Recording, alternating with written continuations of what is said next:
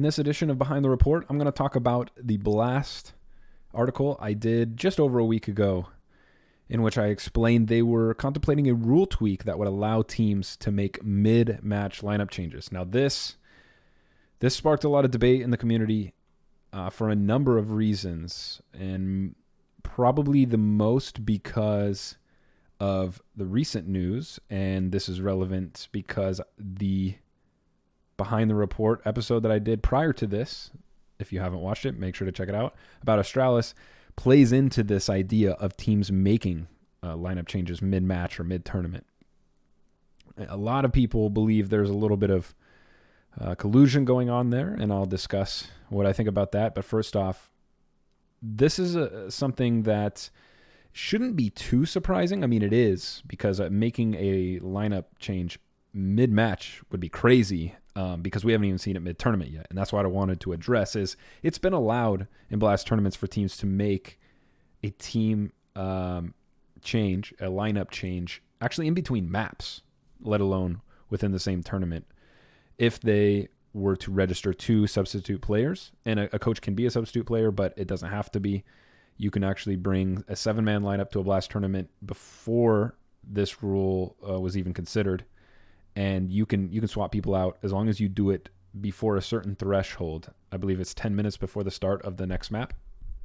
No one's taken advantage of it obviously because it wasn't until very recently that any team had more than five active players on their lineup or intended to use more than five players. And again like i mentioned in the last episode of this series Astralis, not only have they picked up their sixth player, not only did I mention they were considering a seventh and already picked up a seventh, but they could even consider an eighth in the near future. So if there's any team right now that's going to take advantage of this, it would be Astralis over anyone else, and we'll see if anyone else follows suit. Right now, I think personally, the way this is going to work when it comes to adding extra players to lineups is it's going to be a little bit of a sit and wait situation where everyone wants to see what Astralis does and how it, it affects their play, the results long term. I'm talking six months to a year. It's going to take multiple tournaments in which they use not only different lineups for the tournaments themselves, but possibly play blast events where they can make switches uh, much more frequently than just between tournaments. No one's going to go out on a limb, in my opinion, other than them in signing players, paying players that aren't in the active lineup, because not only is that another financial burden in an uncertain period of time right now, but you don't have to foot the bill and instead can just sit back and watch and see what happens. And if it works for more than just one event, more than just a couple matches, if it if there are actual signs that this is a competitive advantage, then I'm, you're going to see some of the top organizations in the world pick up other players without a doubt. Um, not just because to use mid match lineup changes like I, this report discussed, but just for the overall idea in general. It really it's really a waiting game to see how that plays out. And in my opinion, nothing's going to change beyond what Astralis has done until we get back to playing offline tournaments and then see, of course, like I mentioned, how things play out. I don't think even if Astralis was successful doing it online, that teams would feel that was enough for them to want to also do it themselves. It's going to take a while. Um, so we'll have to see how it plays out. But nonetheless, with this in particular uh, information about mid match lineup changes, it would be allowed at halftime should a team want to do so.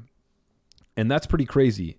That would mean that teams could now instead of saying, okay, we want to put in a player because he's a map specialist, like let's say one set lineup is good on these five maps, but then this other five man lineup with two substitutions are good on three of those, but then two new maps that the other five would probably have banned before. That way, you you as a team, as a squad, have a full map pool to pick from. Now, again, that's that's easier said than done. I think that's that would be out of this world if it was even possible. But you know, I'm I'm leaving all options on the table. Not not only could you do that at whichever events allow and at Blast, but now you could have specific setups in which you feel that a certain player is more valuable on CT side compared to T side. You could see a world in which maybe that let's say es3tag is just statistically better on T side of pick any map, Mirage, whatever, whatever. And then let's say CT side, they want to make sure that they they get enough rounds to win, and they feel that Yugi is the guy that they would rather have there because he plays a certain pivotal spot much better than es3tag over the history of his career or his time with Astralis, and they can sw- swap him in at halftime and try to use that to their best advantage. Now, these are t- these are so out of this world when it comes to hypothetical situations, but I'm just saying that's what would be possible. And there is a world in which that might take place. But again, we have to see how it works when when they even it's no guarantee they're going to give it a try. It's also no guarantee that this rule is put into place again. The key words to the report were they were contemplating the rule tweak. Now, I personally believe it's going to happen from those I've spoke to behind the scenes who know what Blast is discussing and know how they feel about mid tournament, mid match um, lineup change ideas. They really, really like it. And to be honest with you, from the sentiment I've heard and explored, I don't actually believe that they are contemplating this rule specifically because they know Astralis was adding sixth, seventh, possibly an eighth man down the line. I think in their world, their eyes, they see many teams doing this in the future, and they didn't actually do this as a a specific aid to Astralis. Which, if they did, that would be pretty shady. That's that's almost textbook collusion in a way. But you know, Blast is a only a, so big uh, when it comes to the entire tournament structure and calendar. There's only so much that uh, so so much calendar space that they take up. But nonetheless, it still would be, in my opinion, I wouldn't feel okay with knowing if they specifically did this because of Astralis only.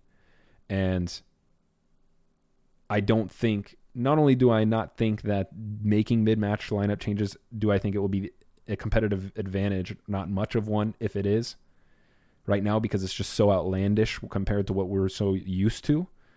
But I just think that I wouldn't go as far as to instantly assume that this is just an Astralis slash Blast decision that they're making in unison behind the scenes necessarily.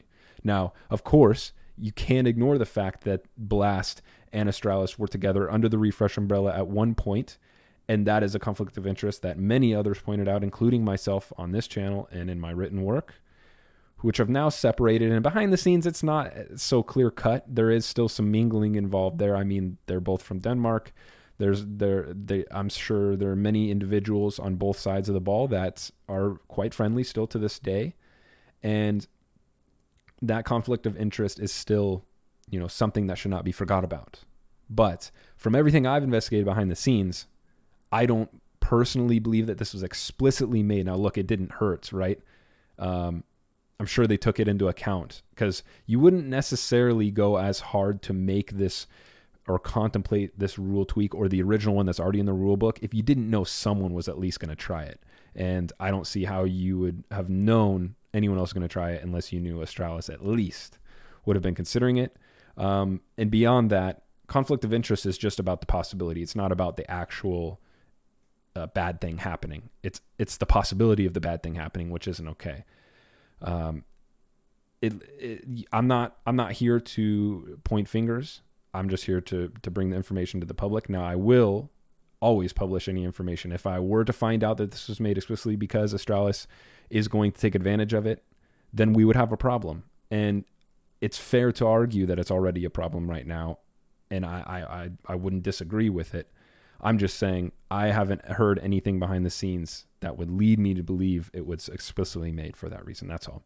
Again, something to keep an eye on because it is weird timing, and we'll see how it plays out. We'll see how it gets used, and then we'll have to maybe revisit this in another at another time during another period. But something that's that's key to mention is is not only does Blast want this to happen, but Valve as of late have kind of clarified slash readjusted the the way they look at teams with multiple team ownership, and and in my opinion, that also means they're a little a little bit more lax on how they view conflict of interest in in the industry, which is unfortunate.